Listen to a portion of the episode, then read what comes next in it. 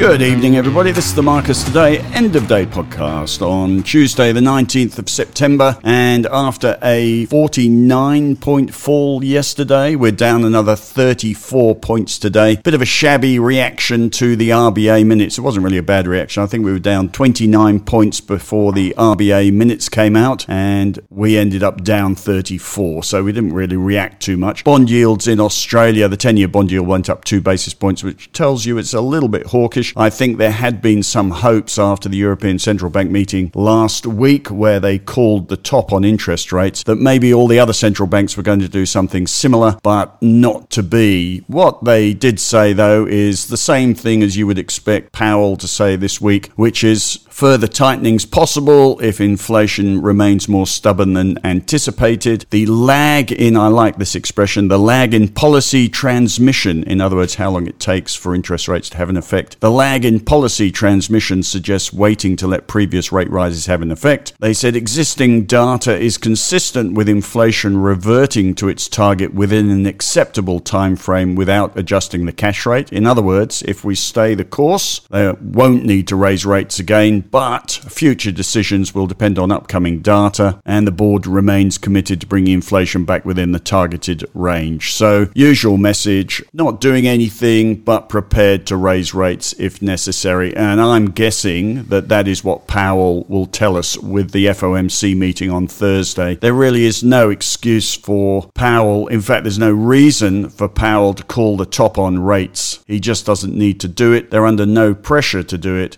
and they would only, I think, do it if the US economy was heading into recession and everybody was crying out in pain, and that isn't happening in the US. So I'm guessing this Fed meeting on Thursday is going to be predictably predictable and say just about what the RBA said. Ready to raise rates if necessary, but not raising them now. There is a 70% chance of rates staying unchanged in there's a 98% chance of rates not being changed on Thursday, a 70% chance of them not going up in November, and a 45% chance of them not going up in December. And if we get to December without a rate rise, the likelihood is rates have peaked in the US. Anyway, so the RBA, I've spent a long time talking about the RBA because there's not a lot else to talk about at the moment. One of the things the media has picked up on is the risk of the Chinese economy. The RBA said the uncertainty surrounding the Chinese economy could affect Australia in multiple ways. And the journalists will be journalists, won't they? And one of them has written it up as RBA paranoid about China. I don't think that is quite the message they were passing, quite honestly. But who's going to get in the way of a journalist and an unnecessary adjective? What else can I tell you today? The energy sector, one of the only two sectors that made into positive sec- uh,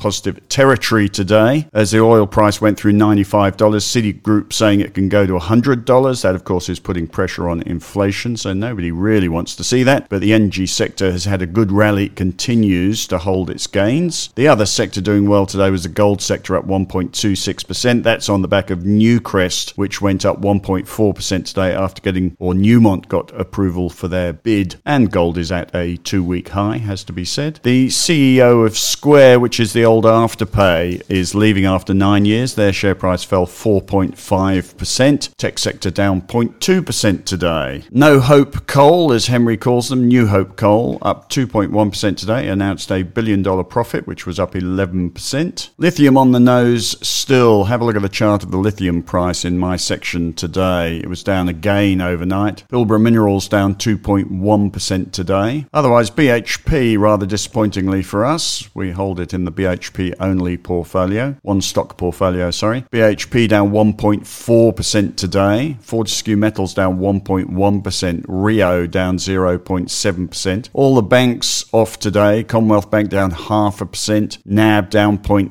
Westpac down 0.5. ANZ down 0.9. That's probably with bond yields going up a little bit. The only stocks in the top 20 going up today. Wesfarmers up 0.5. Macquarie up 0.3. West, WiseTech up 0.7. Aristocrat Aristocrat Leisure up 0.6 and Santos up 0.9. Coal stocks doing nicely today. Stanmore Resources up 4.5%, Coronado Global up 3.6%, Johns Lyng having a bit of a turnaround up 3.3%, New Hope Coal up 2.1% as well, so coal doing okay today. Lynas down 2.5%, and in the booze sector, Endeavour down 2.2 and Treasury Wines down 1.5. But star stock of the day was some fabulous newsletter apparently pointed out that the 14% drop in BlueScope steel is probably an overreaction to what is likely a temporary strike of the United Auto Workers Union in the US, and BlueScope steel having dropped 14%, up 2.8% today. The Flight Centre MD, Graham Turner, was in front of a Senate committee today, whinging about the Qatar Airways decision, where he says the interests of Qantas were favoured over other priorities. Moody's confirms Fortescue's credit rating, but does say its executive turnover is a risk to their credit rating. And there we go. Not really a lot going on. We wait for the Fed meeting on Thursday morning, Bank of England meeting on Thursday, Bank of Japan meeting on Friday. As I leave you, we've got the Dow futures down 20, Nasdaq futures down 0.2 of a percent. That's about all. Not much to laugh at. You have a good evening. We'll be back tomorrow.